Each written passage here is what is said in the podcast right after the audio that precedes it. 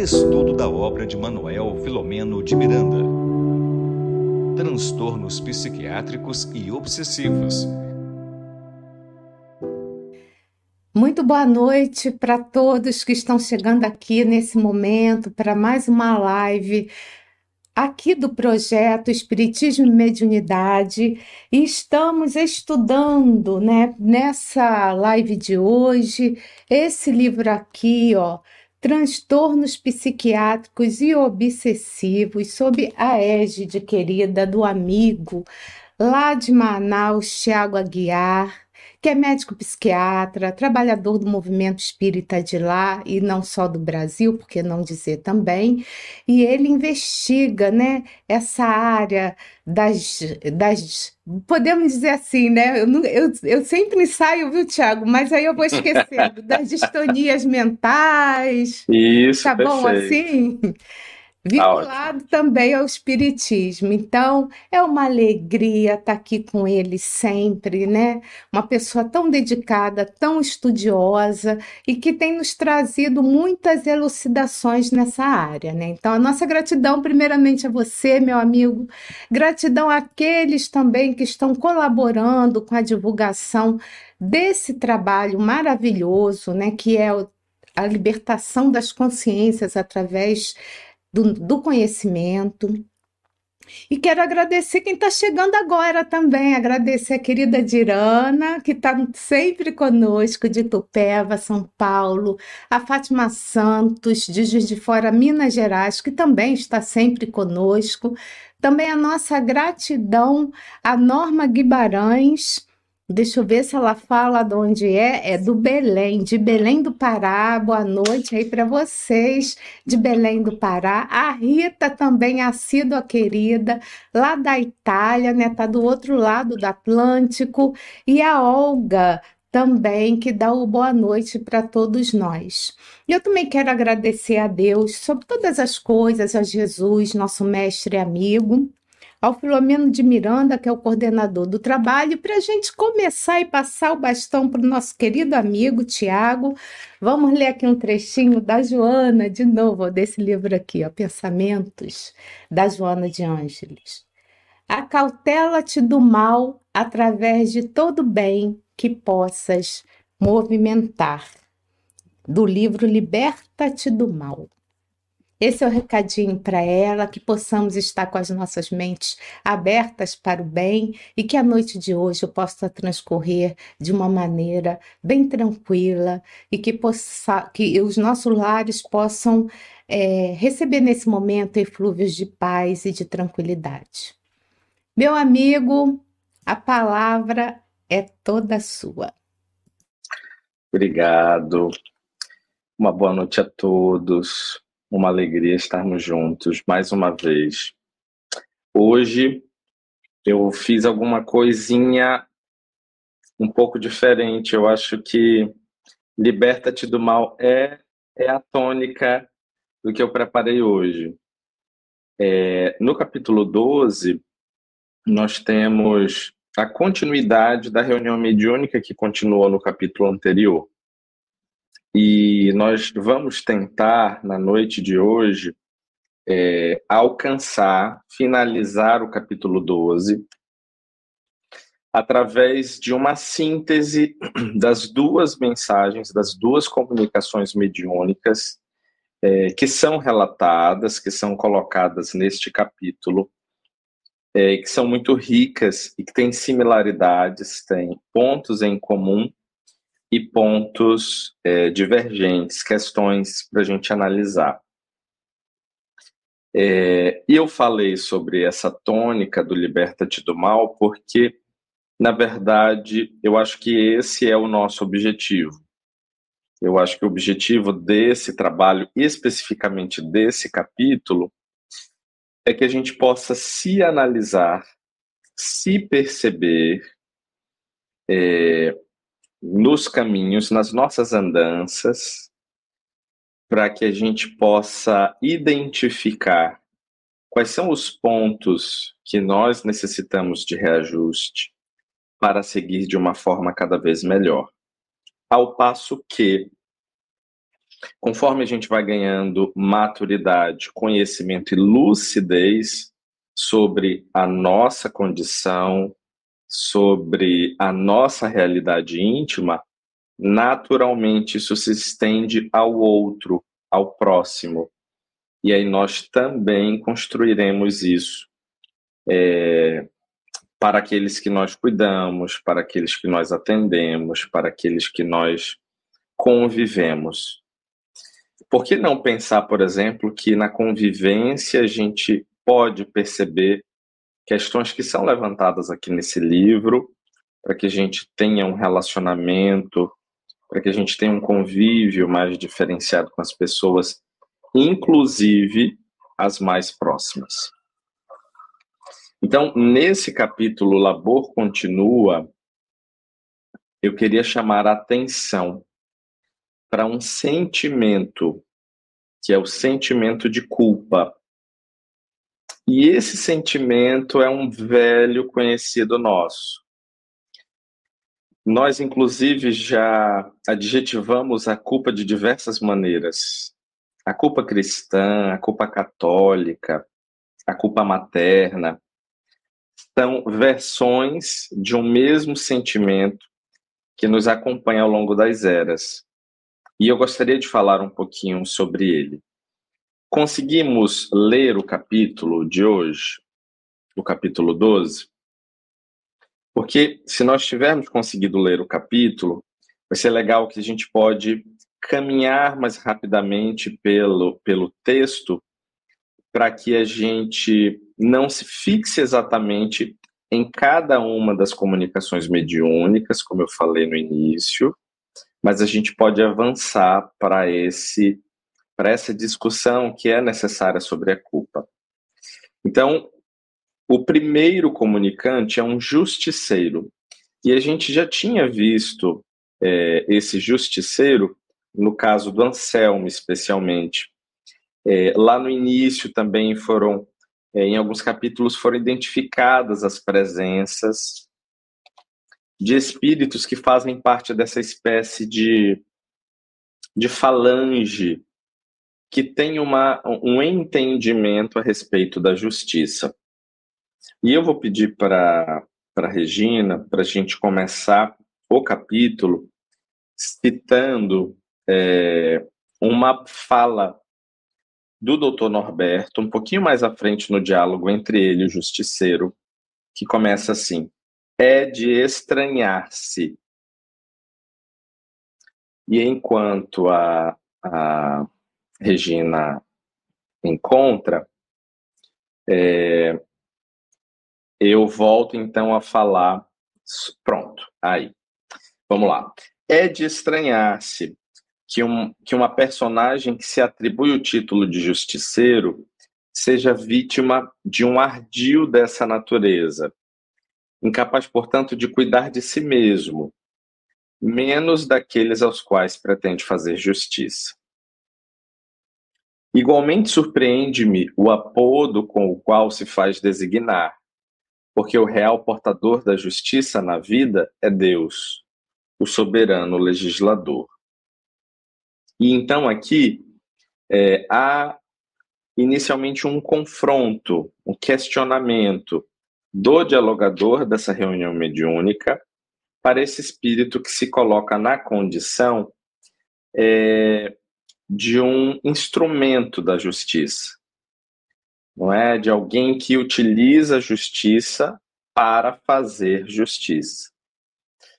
E aí a gente pensa que fazer justiça é algo importante. A justiça ela precisa existir.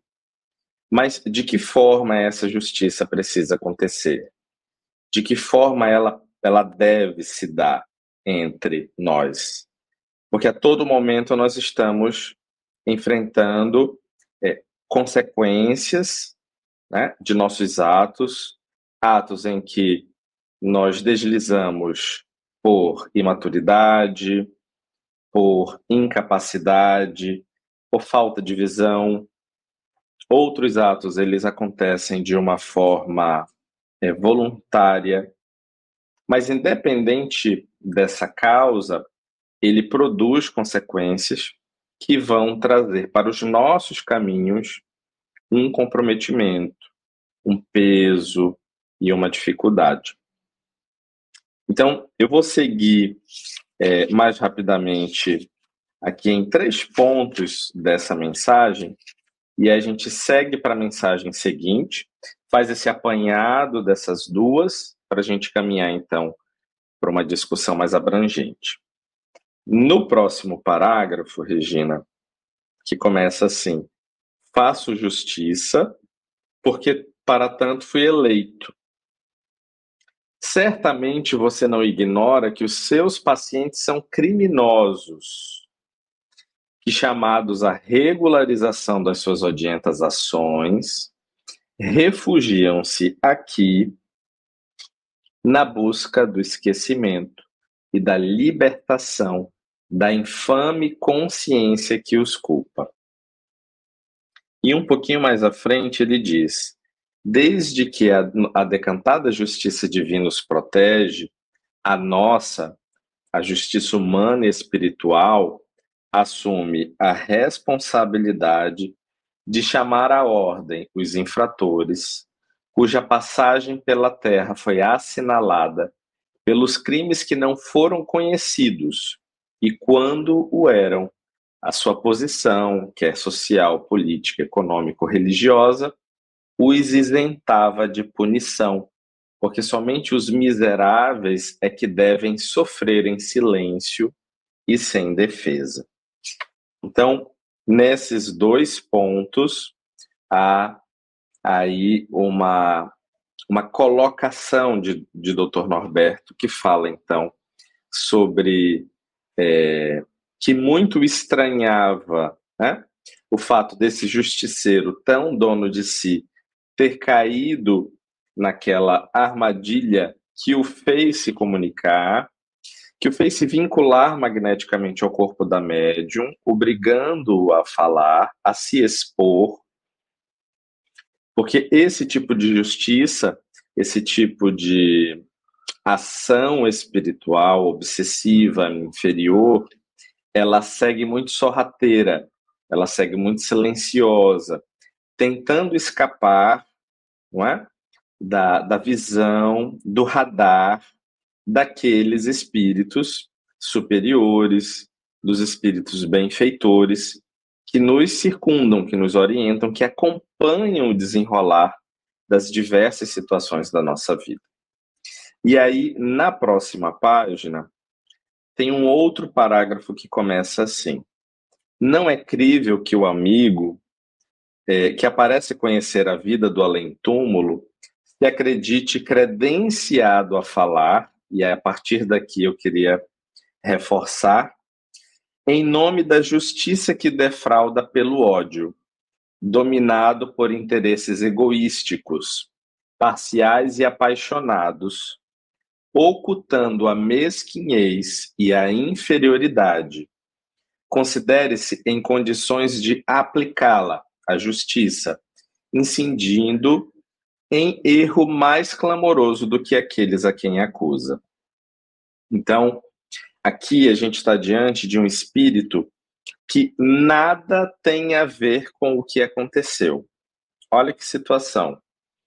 Esse espírito chamado justiceiro, ele não se envolveu nas cenas, nos bastidores do crime, vamos colocar assim ele não está envolvido com os personagens, os protagonistas daquela história ou daquela trama, mas ele se envolve com a intenção dita de cometer a justiça. E aqui o doutor Norberto, o gentil doutrinador, chama a atenção dele para que justiça é essa? Que, na verdade, esses argumentos são sofistas porque o que ele quer, na verdade, é promover o ódio. O que ele quer é demonstrar uma aparente uh, condição de quem determina o que precisa ser feito, o que cada um precisa sofrer, no caso os algozes, mas ele esconde, ele oculta o próprio, a própria mesquinhez, a própria inferioridade. E aí ele diz, incidindo em erro mais clamoroso que aqueles a quem acusa. Vítimas que foram de si mesmos, esses algozes, agora em função reparadora, concluindo, Regina, esse parágrafo, em função reparadora, expungem enquanto os seus cobradores derrapam em gravames não menores, desde que a divindade não necessita das humanas contribuições para manter o equilíbrio e a ordem moral na criação. Então, tudo isso, toda essa perversidade, toda essa vingança, toda essa violência, ela está incorporada numa grande pretensão de agirmos com as nossas próprias mãos. Tudo isso é muito sorrateiro e, a princípio, pode parecer muito sagaz, mas aos nossos olhos é a verdadeira lei de Talião. É o olho por olho, dente por dente que está acontecendo aqui. E são expressões é, do comportamento humano que muito dificilmente ainda, muito lentamente, a humanidade tem conseguido superar. Nós já gostaríamos que isso fosse página virada na história da humanidade. Porém, a lei de Talião está presente, como a gente pode aí, é, concluir, nas próprias guerras hoje acontecendo no mundo, que são duas.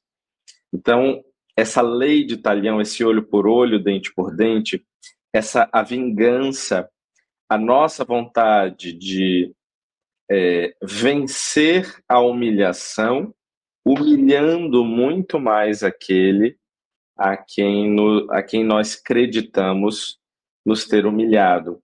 São ainda raízes muito primitivas da, das vicissitudes, dos defeitos morais que ainda nos regem. Então, é, é duro crer que no século XXI, neste século em que a gente clama e espera que a era do espírito se estabeleça na Terra, nós ainda temos visto esses movimentos odiosos, esses movimentos difíceis e dolorosos que são espécie de monstros que vão engolindo tudo que vem pela frente. As vidas, os sonhos, as realidades, a infância, a paz, tudo isso é deglutido por essa vingança, por essa sede de luta que gera a morte dos irmãos que ainda vivem na Terra.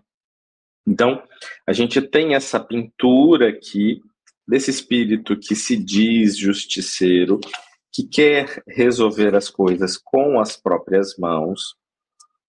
E a gente tem uma segunda mensagem nesse capítulo que fala sobre um também espírito na condição de um obsessor, na condição de alguém que quer vingar também a dor, mas diferentemente desse primeiro, ele quer vingar a própria dor.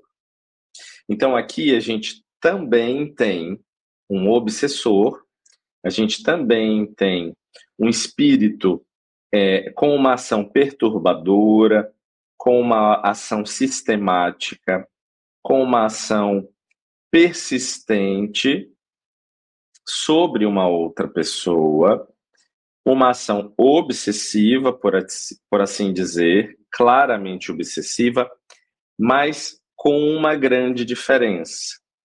Ele faz parte da trama, ele faz parte da história. E por isso ele se torna um obsessor é, que nós diríamos pessoal. Um obsessor que tem relação pessoal com o, a vítima de hoje, algoz de ontem.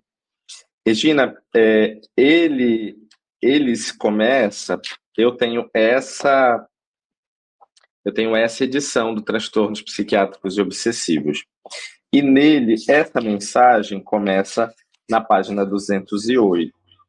Tá. De qualquer maneira, Tiago, o formato digital é, é igual ao do seu. É diferente. Tá? Ah, é? Mas é igual ao seu. É. Ah, sim, sim. E aí, então, nessa segunda mensagem, é, é legal a gente perceber que esse espírito que hoje vinga uma situação que foi é, triste demais, né? Ele quer fazer justiça também com as próprias mãos. Mas o que, que ele enfrentou? Ele enfrentou a traição de uma esposa numa de suas vidas, e essa esposa foge com o empregado dele, levando dinheiro, deixando ele com os filhos, e aí ele narra a vergonha, ele narra a exposição social ao qual ele foi submetido, e aí ela, é, que acredita em ter encontrado a felicidade com esse novo relacionamento, também segue infeliz porque esse homem a deixa, não é? vai embora depois de roubá-la e ela escolhe o caminho do suicídio. Nesse primeiro momento, ele não consegue é, subjugá-la, porque ele relata que mentes ainda mais astutas a envolvem na espiritualidade inferior e a mantém sob o domínio. E aí, só depois que ela reencarna, ele então consegue manter uma ação obsessiva sobre essa jovem, sobre essa mulher, que traz as marcas de um suicídio. Dali, todo esse sofrimento decorre cerca de 50 anos. Então, ele está nessa ação, nessa atitude fora do corpo por 50 anos. E o, o Dr. Norberto, que também faz o diálogo com ele, o questiona se é legítimo, se ele ainda tem necessidade de viver essa condição. Porque ele mesmo coloca é, da sua dificuldade de compreender o que virá depois disso. A sua ação obsessiva era tamanha que poderia levá-la à morte do corpo. E ela era uma paciente da clínica, estava internada na clínica. E então é, ele mesmo traz um conflito dessa ordem. O que, que vai vir depois? Eu não sei se ela vai estar comigo, eu não sei se ela vai ficar comigo. Então ao passo em que ele, ao conhecê-la, ao reencontrá-la, é, sente misericórdia, tem piedade por ela, pelas dificuldades que ela mesma cultivou no próprio caminho devido ao suicídio, devido às suas atitudes e decisões, ele vive esse é, essa dicotomia, essa contradição em que talvez ele não devesse, mas o ódio, mas a vergonha, tudo que ela produziu na vida dele o mantém ali agindo para que ela sofra ainda mais.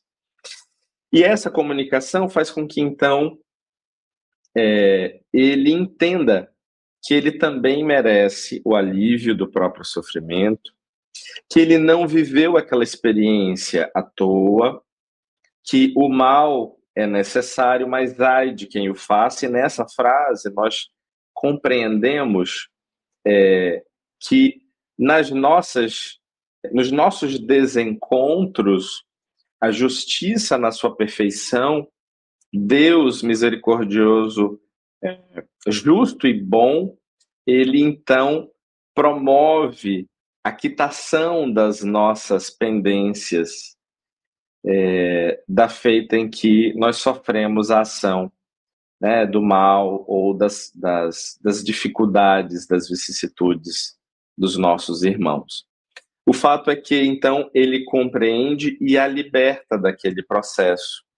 E semanas depois, é, Manuel Filomeno narra que ela recebe alta, que ela melhora significativamente e recebe alta.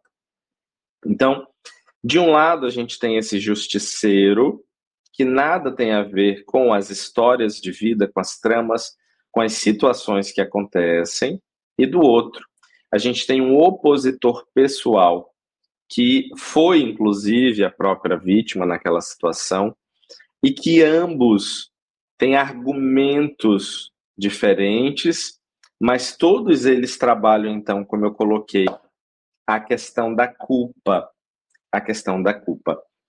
E a culpa, gente, é algo que nós precisamos atentar, que nós precisamos cuidar, porque ela é a matriz de todas essas ações espirituais.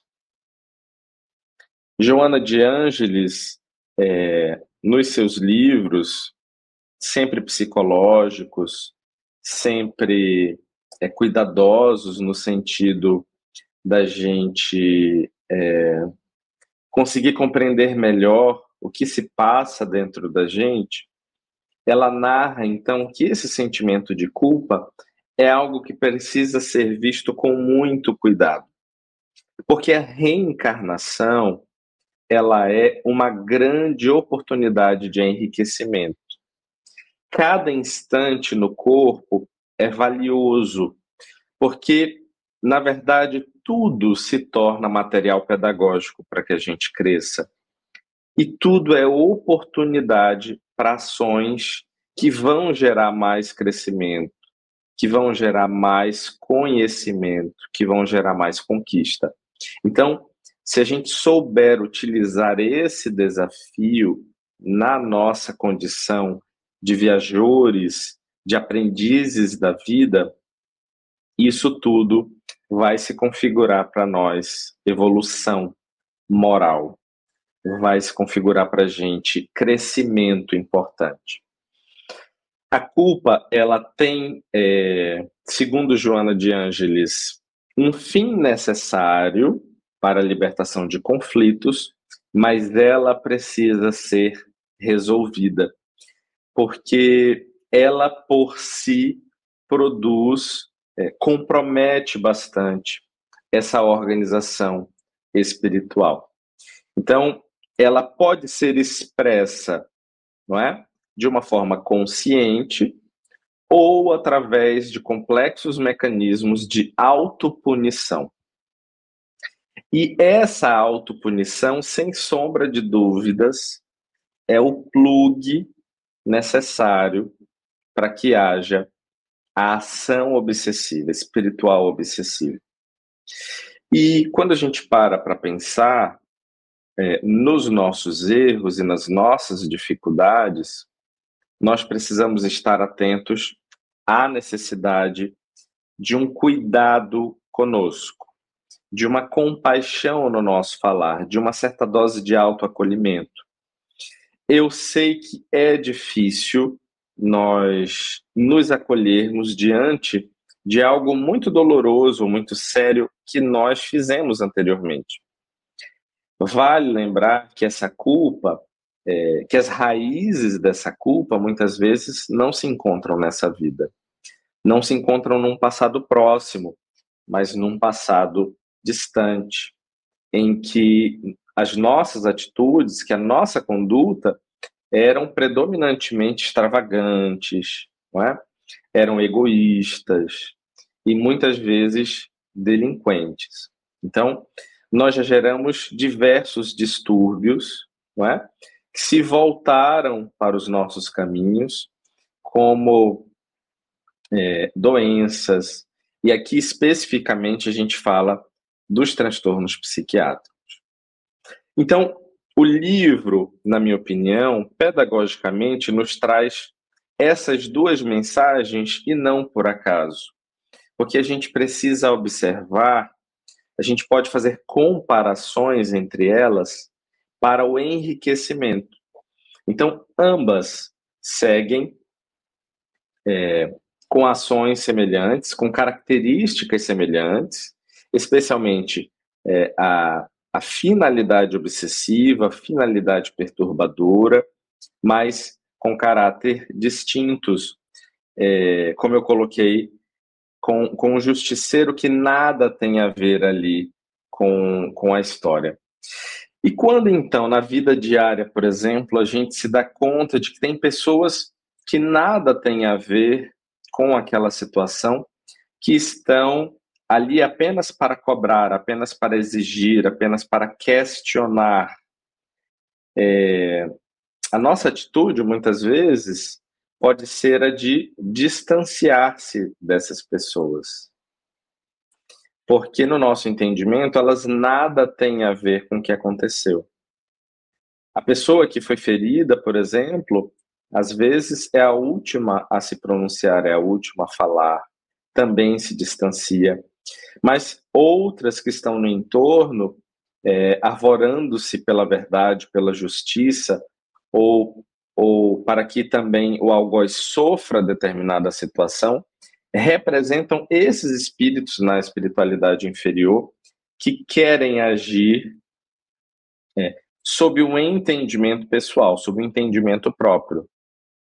Então, é, é, necessário, e aí a gente volta a falar isso, né? É necessário que a gente aprenda a se arrepender. É necessário que a gente aprenda a seguir adiante. É necessário que a consciência da vida futura nos deixada não apenas pelo Espiritismo, mas por Jesus nos seus ensinamentos que estão ali descritos no Novo Testamento. A sua vida foi a, a mensagem da vida eterna.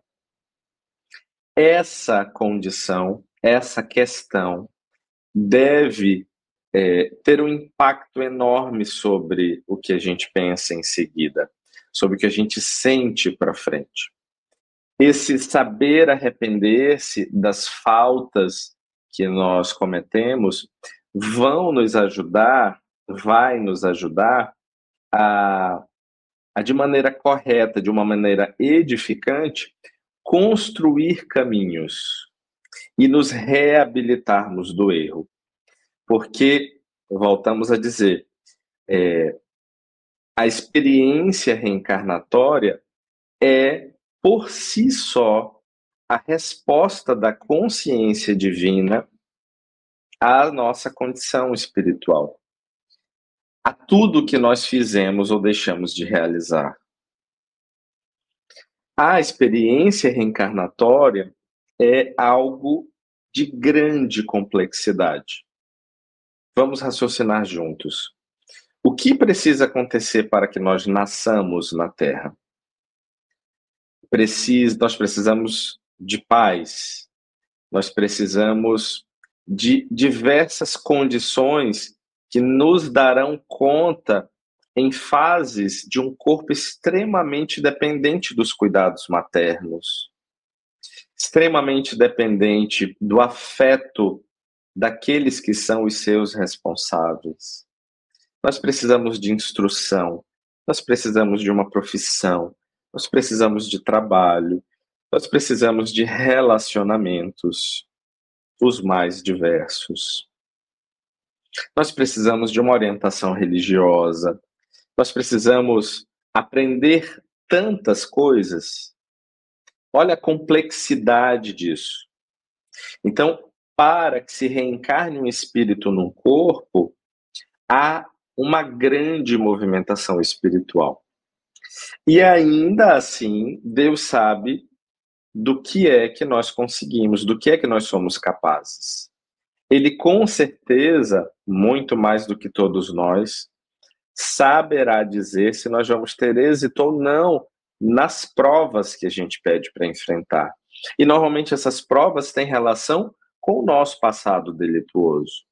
E ainda assim, ele nos permite mergulhar num corpo de carne para que a gente possa ter novas experiências, para que a gente possa tentar de novo. Isso não é o maior ato de amor que ele poderia ter, além de nos ter dado a vida, de nos ter criado?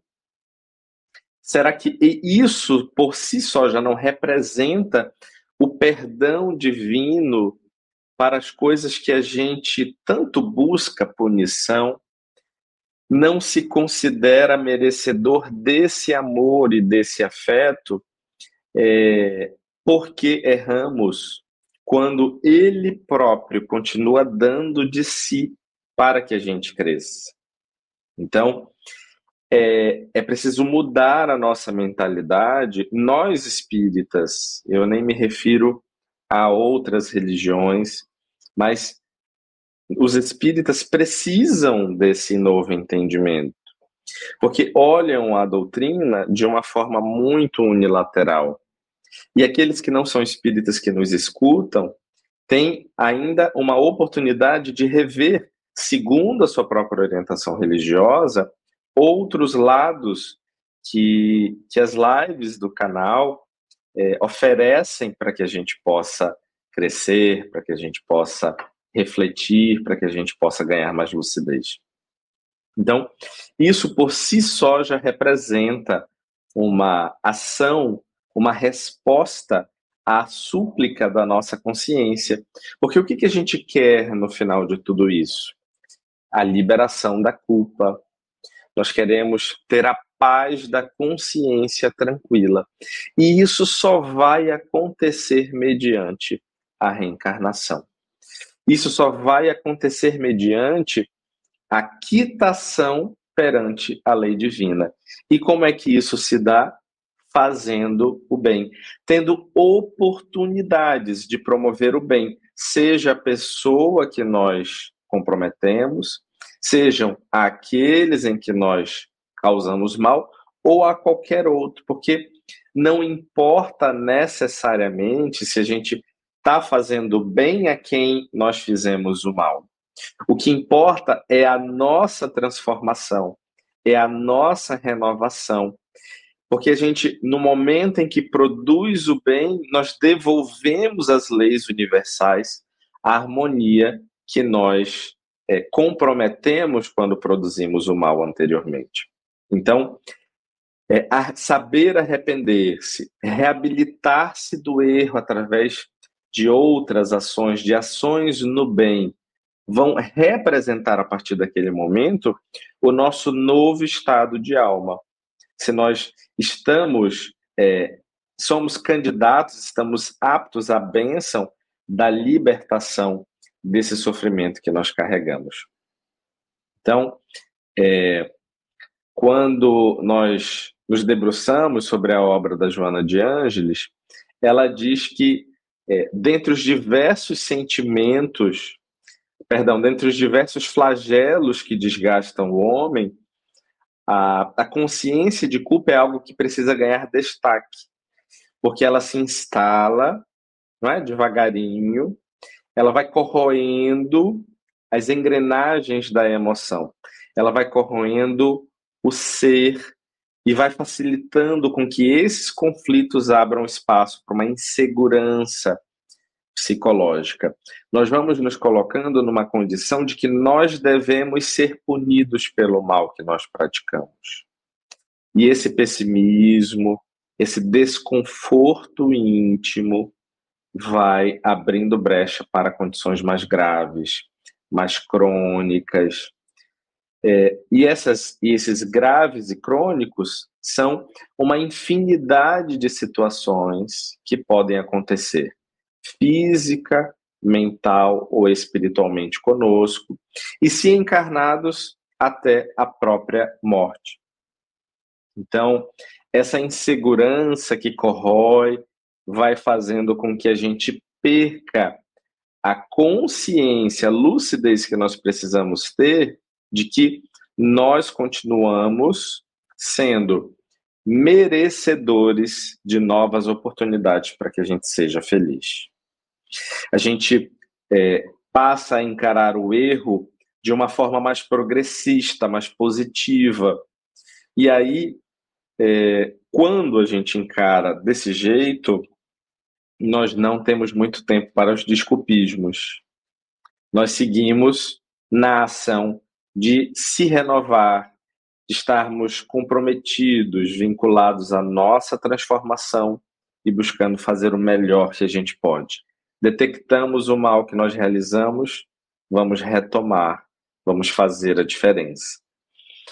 E quando nós é, estamos diante de situações como os transtornos psiquiátricos e obsessivos, eu acho que esse capítulo nos dá assim, ainda novas lições. Porque da, da variedade de tratamentos que nós temos, é, o capítulo 12 mostra da importância do tratamento espiritual para aquele que tem um transtorno psiquiátrico, da importância do tratamento espiritual vinculado a um grupo mediúnico, a um grupo de desobsessão, que vai auxiliar, não é? paulatinamente, gradativamente, é, os casos mais graves, os casos mais dolorosos, mais difíceis. É, é importante também que a gente tenha esse olhar de que, se nós somos os portadores dessas condições psiquiátricas, nós precisamos é, aurir forças no apoio que nós temos dos nossos afetos, nos nossos amores, na ação do bem, para que a gente não fique sustentando uma posição de ter cometido o mal, de ter consciência de culpa e por isso eu nasço com uma, uma carga genética que me propicia uma doença tal qual o transtorno psiquiátrico, e aí eu vou caminhando não é? rumo a essas mudanças de comportamento. É, em suma, o diagnóstico de um transtorno psiquiátrico, para nós aqui, estudiosos, aprendizes de Manuel Filomeno de Miranda, é um diagnóstico também da nossa necessidade, é um imperativo é, para a nossa grande necessidade de mudança, de transformação.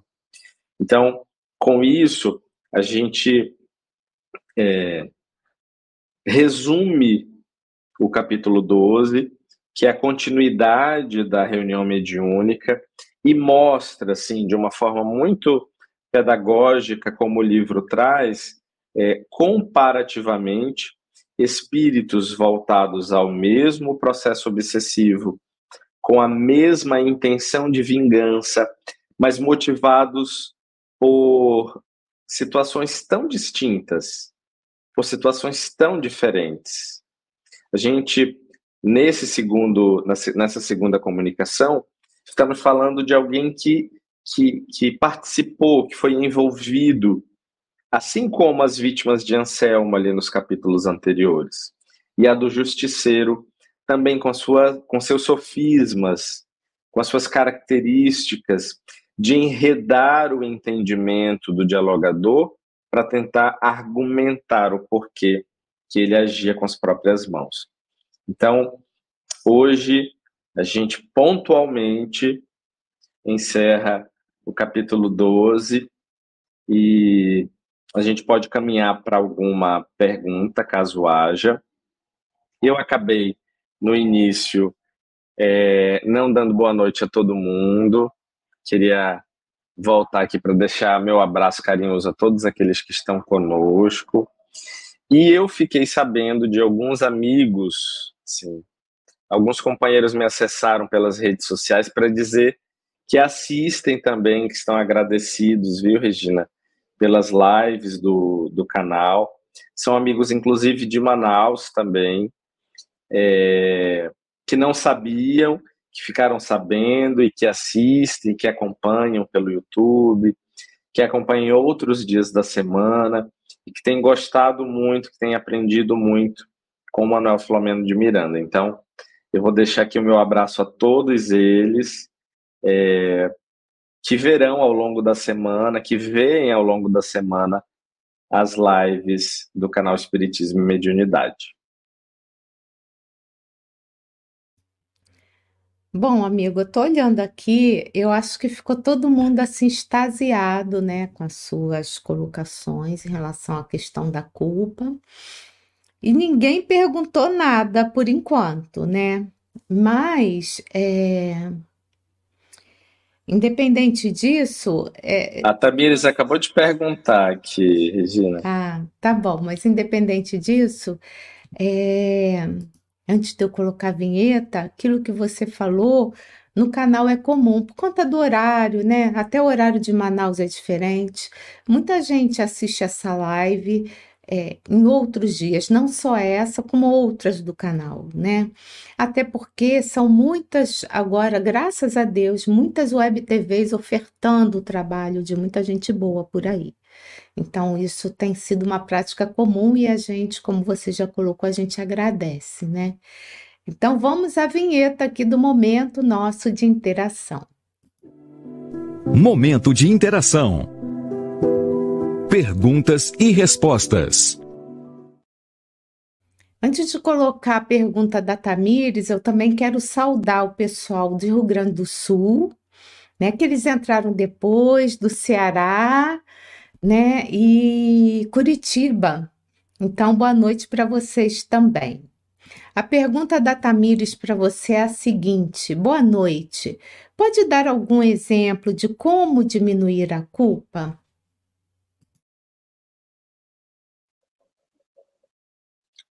Vamos lá. Tamires, obrigado pela sua participação. É, quando você fez a pergunta eu quero dizer que esse é um grande desafio, porque, primeiro, é importante que a gente possa identificar. Vamos começar assim, com um passo a passo. É, a identificação desse sentimento de culpa é importante para que a gente possa transformá-lo. Não há nada no nosso mundo íntimo que possa ser extirpado, que possa ser anulado, que possa ser retirado. Tudo que entra nesse sistema que é a psique humana, ela não sai. É como se fosse um fechamento, sabe aquelas garrafas de fechamento térmico?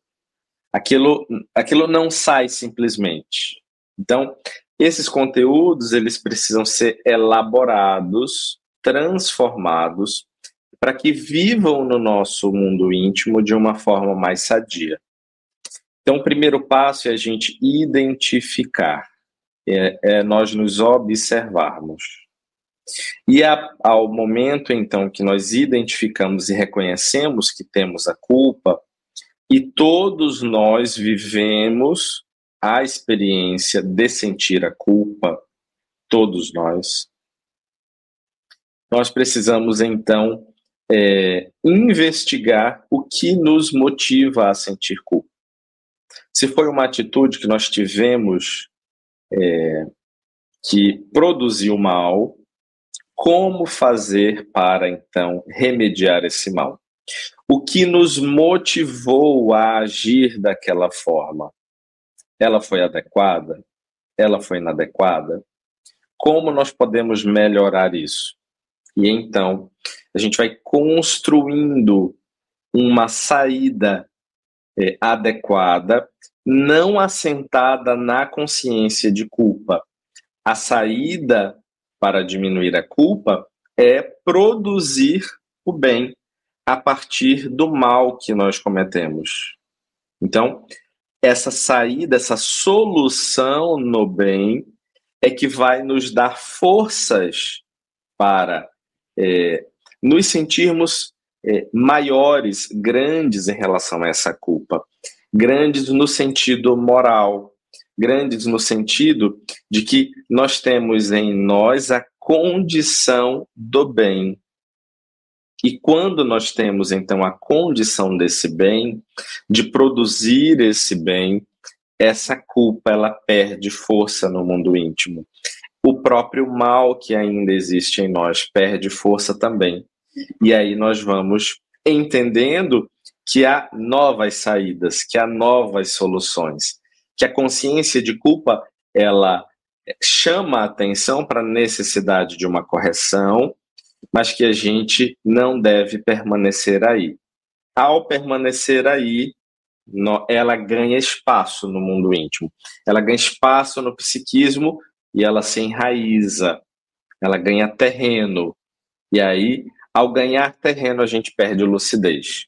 Porque tudo passa a ser visto sob a ótica desse sentimento de culpa.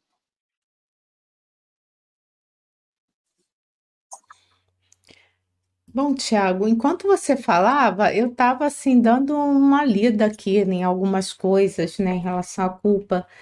E eu vi um parágrafo, mas que não importa de quem escreveu, é, uma opinião, e eu fiquei na dúvida mesmo, queria te fazer essa pergunta. Existe culpa saudável? Não, não existe culpa saudável. Na verdade, é, Joana de Angeli fala, é, se eu não me engano, é um, é um livro de, de, de momentos, se eu não me engano, é um momentos de meditação. É, ela fala que o que é necessário nesse, nesse momento é a catarse. Né? Nós precisamos colocar para fora, é, através desse mecanismo catártico, o que está incomodando, o que está doendo, para fins de transformação, para fins terapêuticos. Então, a gente não joga isso para fora, não coloca o porquê nós sofremos por falar, pelo, pelo simples ato de colocar para fora.